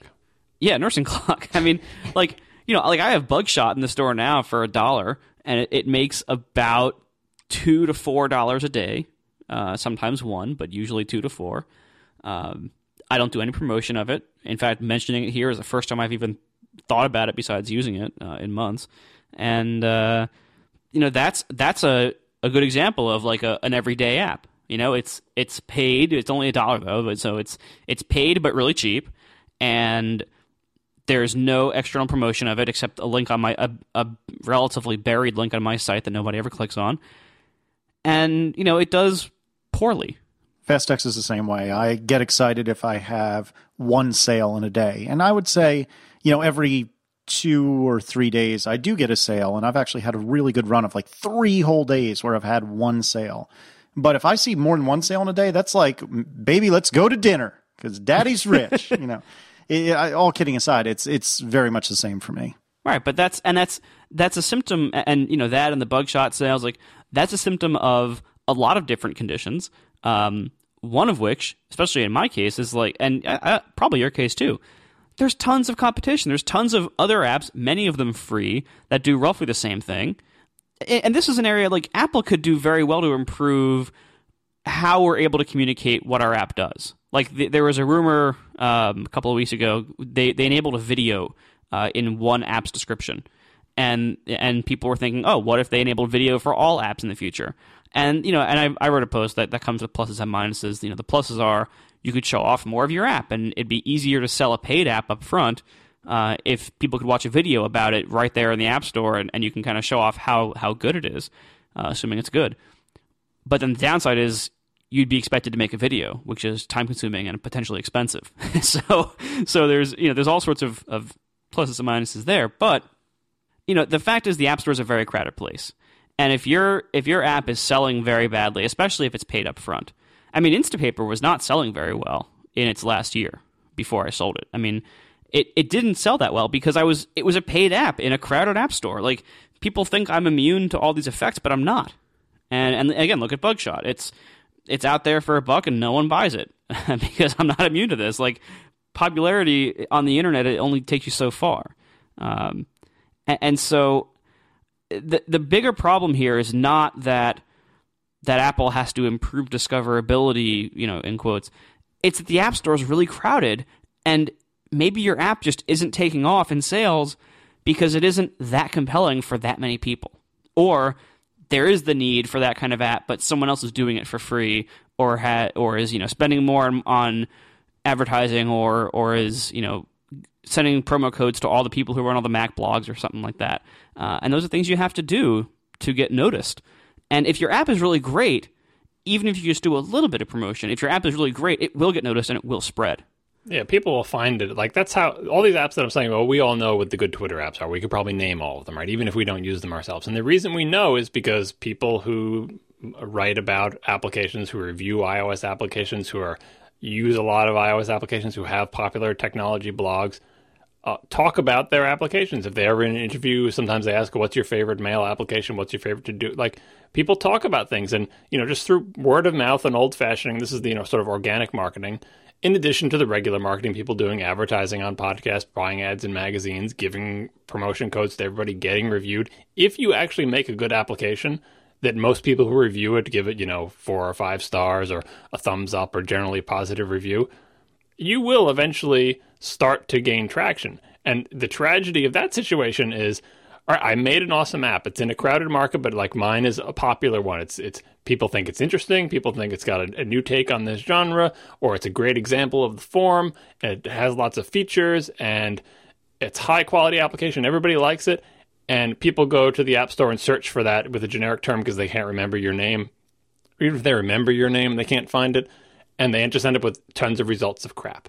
And that's where you're just being handicapped by the App Store, where you're like, unless I have a direct link to my product with the exact iTunes URL, if people search for me, they're very likely to find a clone application, an unrelated application, or just generally be distracted by crappy other applications that are not what they're looking for, even if I get them to go there to try to find my application. That is terrible.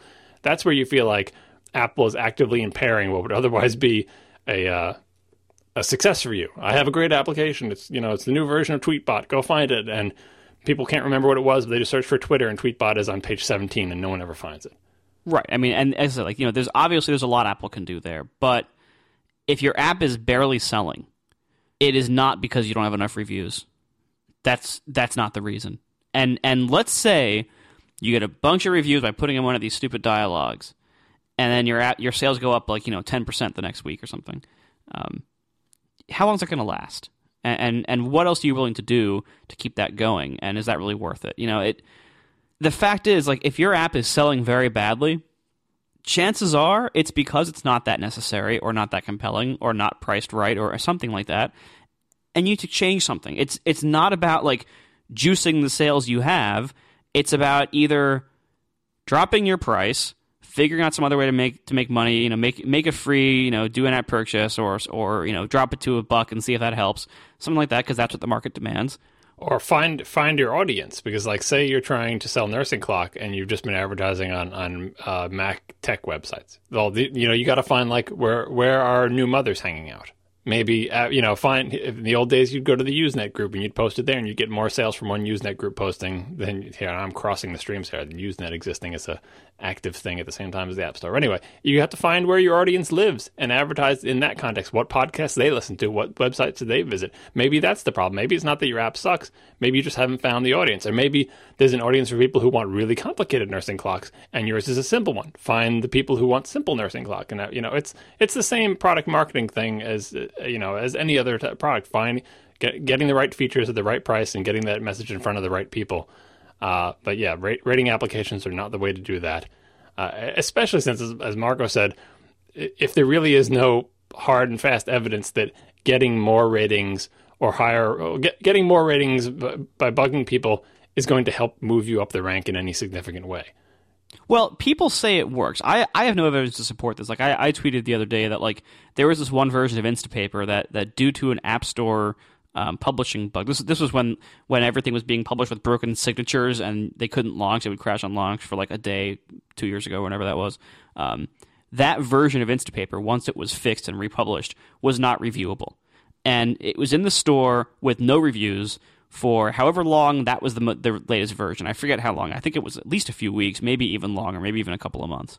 Uh, and it seemed to make no difference in what my average daily sales were. Like none at all. And yeah, sure, not every app is going to be, you know, just like this. There are there are obviously different conditions around everything, but uh, that was just one data point. A lot of people have given other data points saying like, oh well, one release I had no reviews, and then and I I didn't sell that many, and then the next release I had a bunch of reviews and I sold a lot more.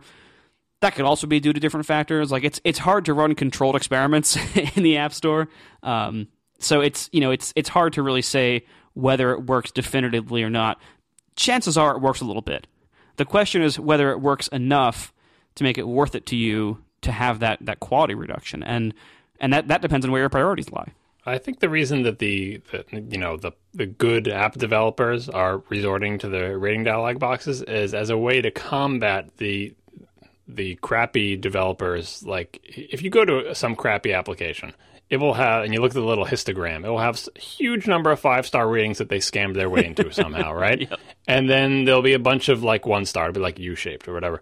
If you make a really popular application that everybody loves, especially if it, it, mostly plays to an audience that doesn't spend its time writing reviews or rating applications, what you'll see is a bunch of angry people who rate it one star because of backlash, because they read about it on seven different websites and they tried it and they didn't like it. So, like, I read about it on these websites and everyone said it was great, but I don't think it's great. One star, one star, one star.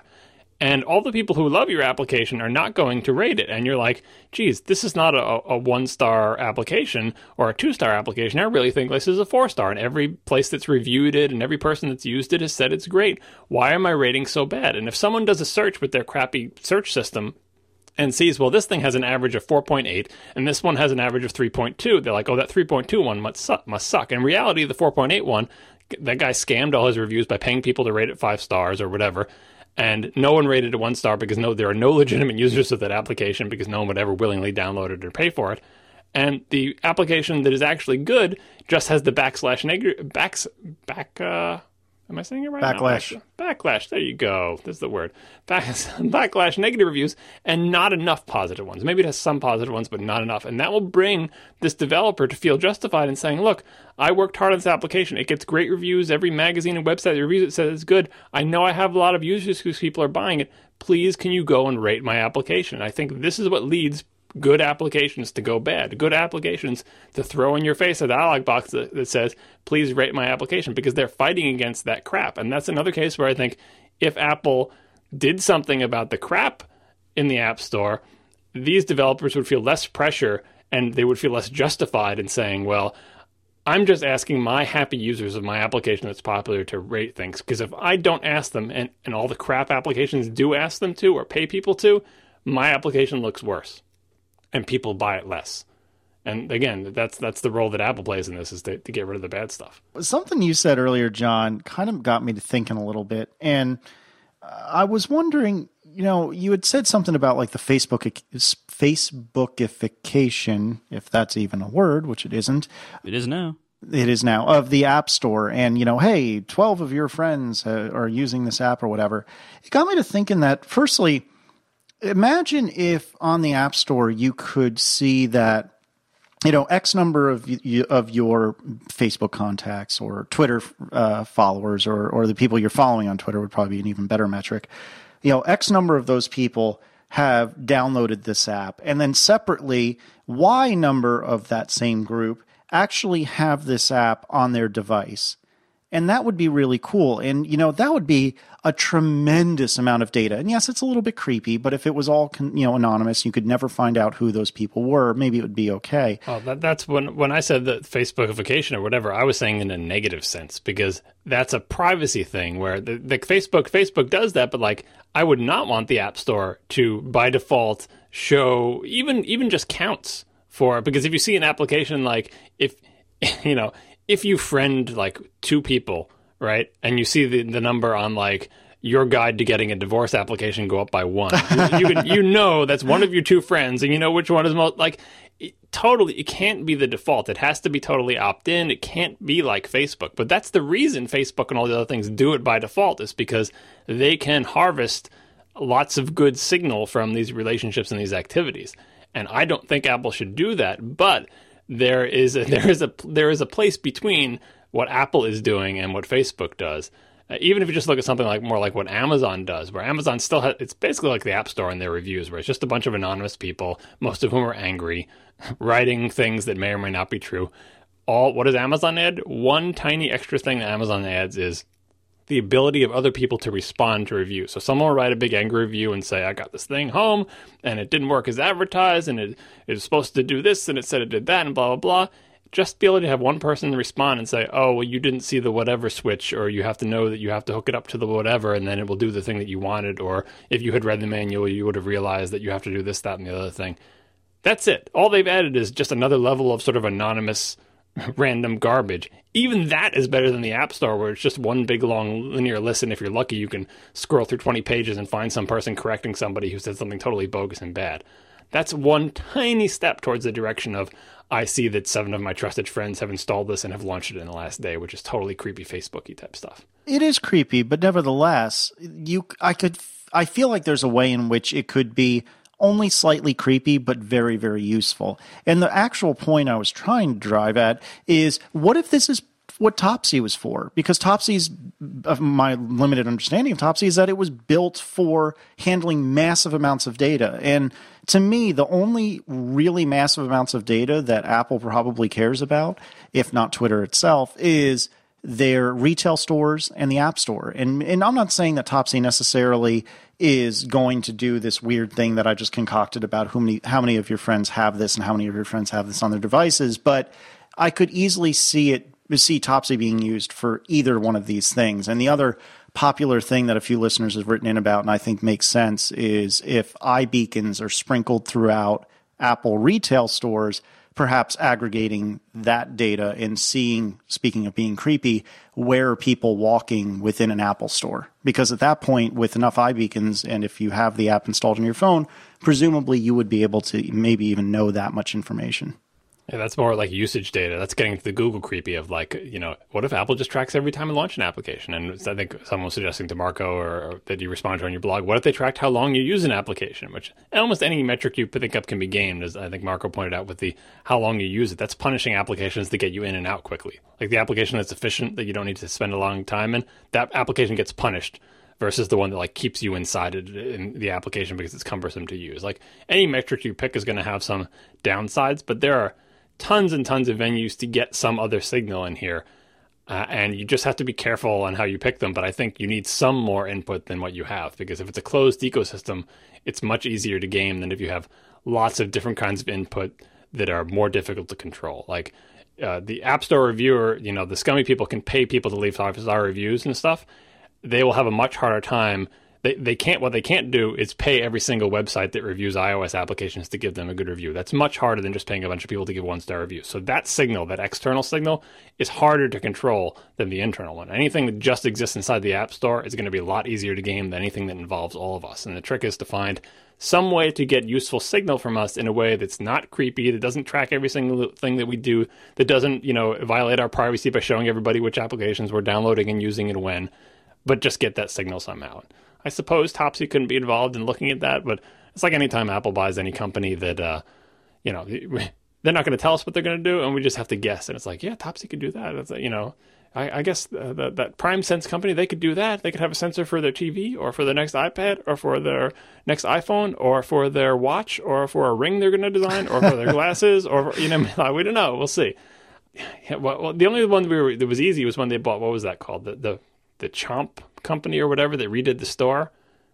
They they bought that company. I bet they're going to use them to redo the store. And as far as I know, yeah, they did use them to redo the store. And uh, and and nobody likes it. But at least people guessed right about what those people, what they were going to be doing with those that company when they bought them. You know, I wouldn't have high hopes for Apple doing meaningful things here. I mean, look at how they've improved the App Store since its, its introduction. This is where I would paste in the crickets sound effect. Well, they kind of it's they kind of shove things in in one direction, and then it pops out someplace else, and they shove it in over there, and then a new thing pops out, and so they're kind of doing stuff, but it's all just like equilibrium. You know, they shift in one direction, shift back in the other. There's never any like big clean push into a whole new realm of win. It's always address whatever the most egregious problem is, but accidentally cause another one, and then address that one, and then cause another one, and kind of staying in the middle. I mean, the, the the big problem with the App Store during this whole time is during the time that they've been working on trying to tweak it and make sure it doesn't get too far out of line, the volume has gone up like crazy, and it's really difficult to do anything useful unless you get it exactly right. When the volume is going up so fast, because new kinds of problems are cropping up all the time, and a solution that would have been perfectly viable when it was small is now useless, and you need to come up with a new solution. And you get that implemented, and then your volumes go up again. Uh, and like Marco said, if eventually you reach web scale, then this whole idea of having a directory, like what are they going to do? They're like they're reproducing the web. You know, like it's a. I guess Amazon does the same thing. Like Amazon, Amazon, I assume will always have more products than the App Store does, uh, and they manage to do better sort of searching and recommendations. It's very rarely do I type something into Amazon and not find the thing I want. I can misspell it. I can misremember what it's called. As long as I'm misremembering in the same way that a bunch of other people are misremembering, Amazon seems to have do a good job of keeping track. It's like just like Google, keeping track of uh, not the the first bad result that people click on, but the first result that actually leads to like a sale or lingering on a page or whatever they're doing over there at Amazon. There's another company Apple should just uh, acquire or merge with. You know, someone please help them. Amazon. Well, I mean, who who sells lots of things and makes them discoverable and has a reasonable system for buying stuff that people tend to like? Amazon, right? Well, hold on though. But yeah, you're right about that. But you're also talking about physical goods and and and audio and things like that. What I was just wondering is how is Amazon's App Store for discovery and things of that nature? I think the problem is they don't have a lot of apps. No one uses it. And nobody uses it. But I mean, even amongst the 12 people that use it, is it any better? It may not be. We've had a number of comments in the chat room during the show that apparently the Google Play Store is, is really good about reviews and rankings.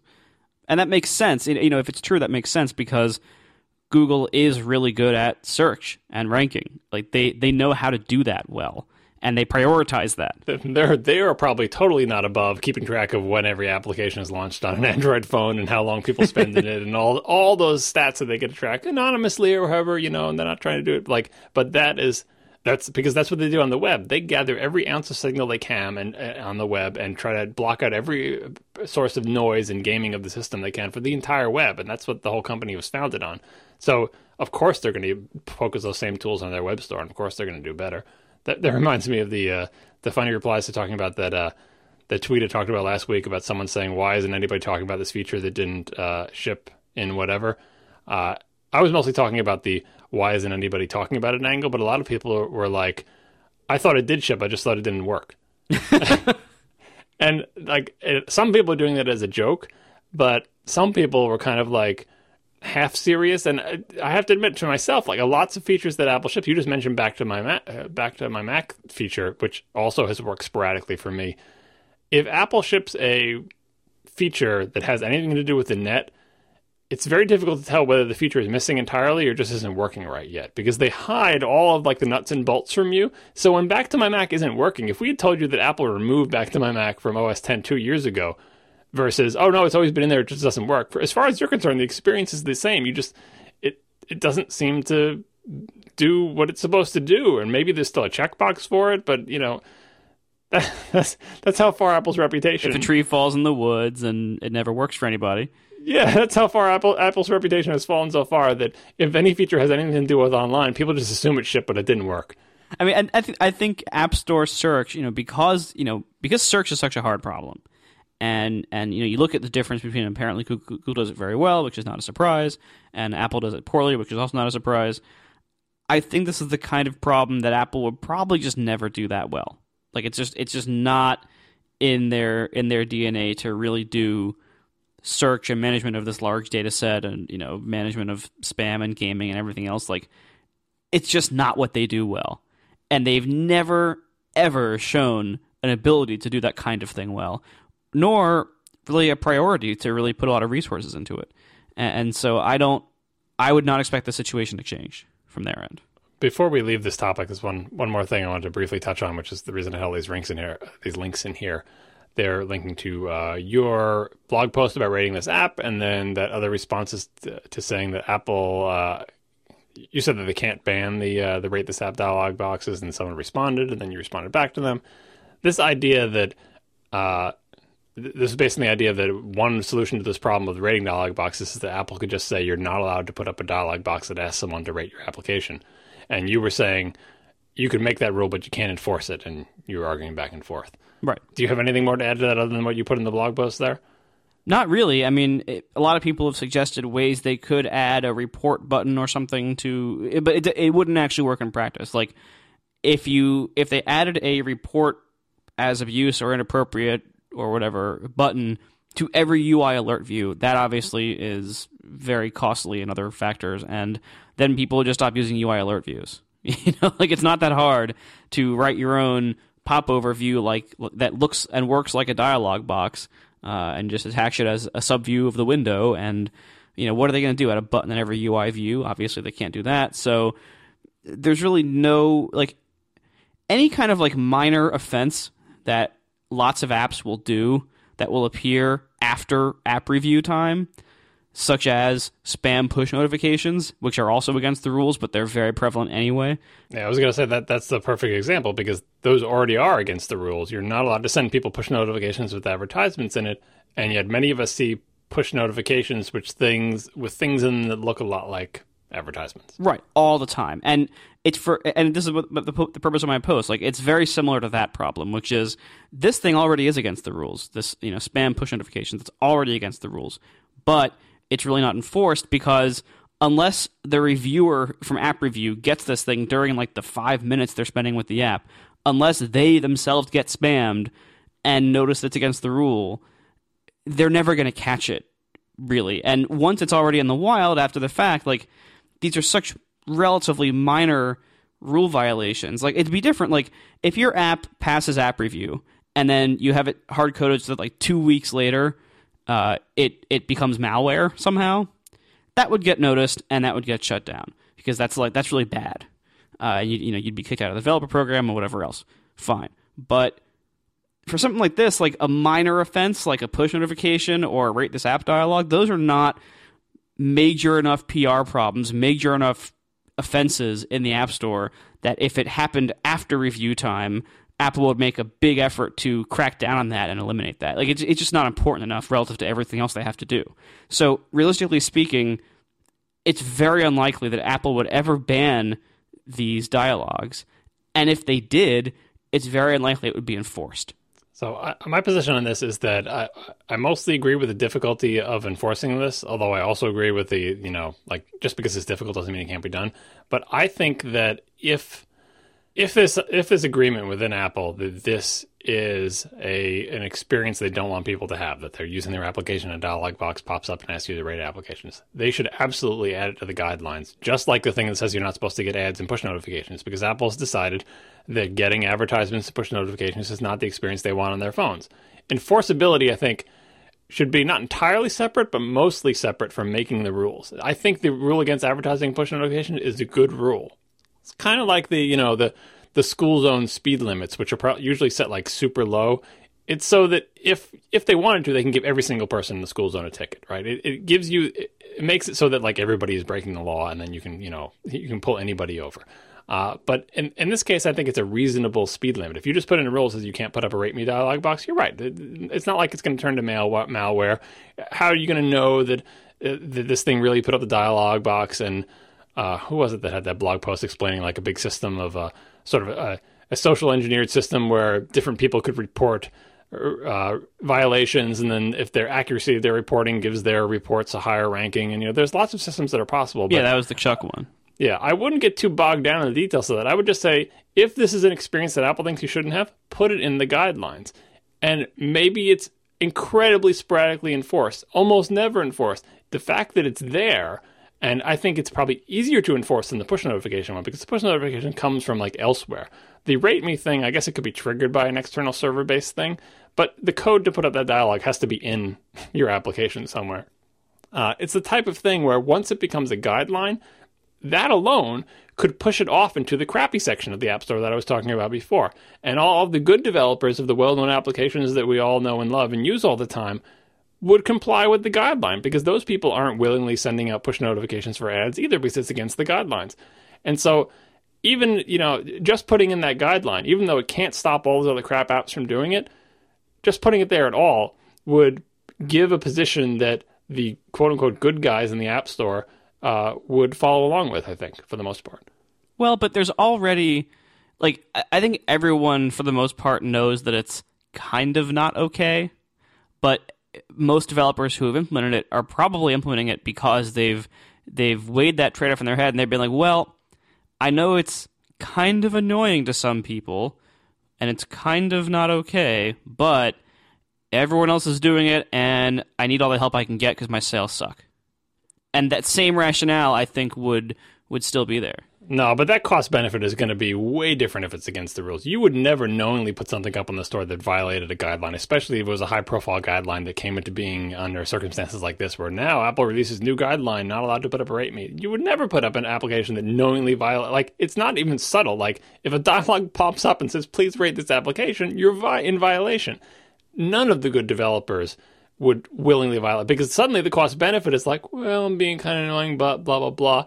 Versus my app is going to be rejected, or there's a chance my app is going to be rejected, or as soon as somebody sees this, I'm going to have all those backlash users saying, "You need to get this off the store. It violates your." Because I read about on this website, like I think all the good guys would follow it. You certainly would, right? You would. I mean, you don't even put it up now, but like, it, it, think of a guideline that Apple could come up with that you would willingly flout because you think it gave you some minor increase in sales. You wouldn't. You would just say, "Well, Apple has changed the rules and made like my application unviable," and you'd go do something else. You would not violate the rules, and I think that that's the function the rules would serve, not to eliminate the practice, but merely to further marginalize it and make it socially unacceptable to a degree, not just socially unacceptable, but like the, the, smart developers who have a clue who don't plan on registering new Apple IDs for the Apple Developer Program every two weeks to keep their business in business would say, I can't, you know, I can't willingly violate this. You know, something I was thinking, and, and I know we sh- probably shouldn't get into the details of how to implement that kind of rating or to enforce, I should say, that kind of rating. But what's stopping Apple uh, from, as part of the scan that they do for private APIs, what's stopping them from look from looking for rate an app as something that's passed into a UI alert view, or you know, just doing a string search within the within the compiled code for you know, rate an app only a couple words away from each other. And maybe they don't unilaterally reject upon finding that, but maybe that, you know, raises a warning to the reviewer saying, mm, you should probably take a look at this. Yeah, that's the kind of that's the kind of heuristics they could pull off. And again, that's totally not going to stop anybody who wants to do it because you could have the text fed from a server, you can obfuscate it, you, you know, whatever. But but yeah, that like because it, more so than push notifications because those come from can come from entirely elsewhere, right? I think you'd have a fighting chance at an automated tool that might bring up a flag on this, you know. And and even if the reaction to that was just that the reviewer would contact the developer and say, "This thing doesn't have a dialog box that would pop up to say rate application, does it?" And then they have to lie to you to get through. They have to say, "Oh no, it doesn't have anything like that." And now you've got them on records, you know, telling them a lie, and you know, it's. I, I think it would be helpful. All right. All right. I think we're good. Thanks a lot to our three sponsors this week Backblaze, Hover, and Audible. And we will see you next week. Now the show is over. They didn't even mean to begin. Cause it was accidental. accidental. Oh, it was accidental. accidental. John didn't do any research. Marco and Casey wouldn't let him. Cause it was accidental. accidental it was accidental. And you can find the show notes at atp.fm. And if you're into Twitter, you can follow them at C A S E Y L I S S. So that's Casey Liss, M A R C O A R M E N T Marco Arment S I R A C U S A Siracusa. Uh, it's accidental. Accidental.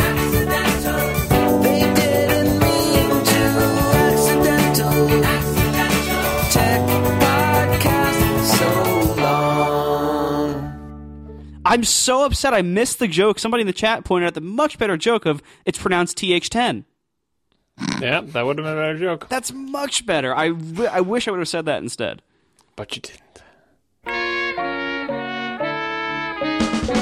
There was one other additional thing I wanted to tack onto the uh, rate this app thing. Uh, might as well put it here. Um, the way these dialogues work to kick you over to the App Store to review it is they call special URLs that launch the App Store app to particular pages. And in iOS 6 and earlier, uh, it was possible to link directly to the review form for an app. And in 7, that was no longer possible. In 7, the, the best you can do is link to the app's page in the App Store one thing Apple could do to to combat this in a way that would actually be more effective than a policy is to make it stop working. Now, they can't make links to the App Store apps stop working. But one thing somebody suggested uh, on Twitter somewhere, sorry, I forget who it was, is that what if they make it so that if the App Store is invoked by a URL from another app, don't allow the input of a review or rating? That's an interesting point. Uh, I think that could be frustrating from a uh, a user's perspective because they're like, I can't rate the application, and then it's like, well, did you get that window there from a link from another, and then they don't remember or know what that means, and it's just it, it looks like their website is broken. I don't I don't I don't know if we could. That's that's like a you know the people who try to punish their dog for pooping and they don't connect you yelling at the dog with the poop he made five minutes ago. One other thing they could do that, that I thought of also is so they have I believe this was added in iOS six. Uh, it's at least here in seven, where they have this this ability to show uh, like a, a modal sheet for the App Store, like for an app within your app, without kicking you over to the App Store app. And so, what if they re- what if they removed the review input method just for those modal sheets, and then made it a policy that you were that if you were going to link to an app, whether it's yours or someone else's, if you're going to link to an app from your app from your app, you have to do it through one of those modal sheets, and you can't. You are not allowed to kick over to the iTunes app. That would be an easier policy to enforce. You could even like you know check for those URLs or or even make those URLs stop working. It'd be like institutionalizing the the idea of something that is triggered from an application that lets you rate the application. I don't know if that like I almost think that if that's the like it has to be it should be on a springboard level type thing, but no one would ever do that. Like I, don't, I in an application you can't have everything that's coming up. That's why a lot of people are talking about the idea of making a new website, you know, sort of gamifying a website where people could rate applications outside of the App Store and outside of anything else. But all you're doing is kind of recreating a crowdsourced review website, and there are tons of websites that review iOS apps. It's some of it. I bet Apple people thinking about this have the same thought as I do sometimes. It's like, what if Apple just got entirely rid of ratings and reviews and everything, and all they were was a directory of things that you could download, and they had release notes, and that was it. And they used signal that they didn't show you to rank the applications that was probably equally mysterious to whatever they do now, but would actually work. And when I search for Twitter, I would see the, the 10 best Twitter clients on the first page of results, and I wouldn't care about the sort order. You know what I mean? But then people want reviews, and people want all those other things, and Apple has signed up to do that, and now they're kind of stuck with it. Say they had never had reviews, but left it entirely to websites to review their stuff. Uh, that would be a different story, and maybe that would be an acceptable thing to do, but we would probably just be asking for them to do reviews. So I don't know, they're kind of stuck. It's like when, once you start censoring stuff, now you're on the hook for anything that comes through. Or once you start accepting ratings and reviews, now you're on the hook for making them not suck. And Apple has not done that yet. Oh, and they love they and they want the control. I don't think they'd like that the official source of whether an app is good or bad is not controlled by them. Well, you know, there's this the thing we didn't even talk about that every like everyone except for Apple agrees that it should be possible for the developer of application to leave a response to a review, and for both parties involved in that process to update their thing. Because nothing is more frustrating as a developer having someone say, "I got your to do application, but it doesn't let me defeat, delete items one star." Let the reviewer write. Actually, does let you delete items you have to swipe, or something like that, right? It doesn't mean that the developer is going to be correct or is official in any capacity, but just simple matter of like, because then, then you know, the, the, you can edit your review, and you know, like the, the people who leave that non-Casey review all the time are constantly editing it, right? You can edit your review so they could respond and say, actually, you can't swipe, and like, you don't want to turn into like arguing back and forth. But if they just get, they both just have their one thing. So there's one one uh, review and one response from the developer, and the two of them could fight, uh, continually updating their response and review if they want. Although I think it's counterproductive. But a smart developer would leave an authoritative response to the problems that were, uh, you know, raised there, uh, and that would be that. And I guess the fear there is you would have every single review having a contradictory response from the developer and that would be annoying to read like a big giant argument but they got to do something like that. They have to have some way to have other people be able to upvote and downvote them or whatever like it all roads lead back to apple having to learn how to do social stuff which they don't know how to do as evidenced by Ping. It's a bad situation for everybody. I think what this boils down to is the need for reviews is to give to give more inputs when someone's browsing and they and they stumble upon your app to give more signal as to whether the app is good and works the way it should.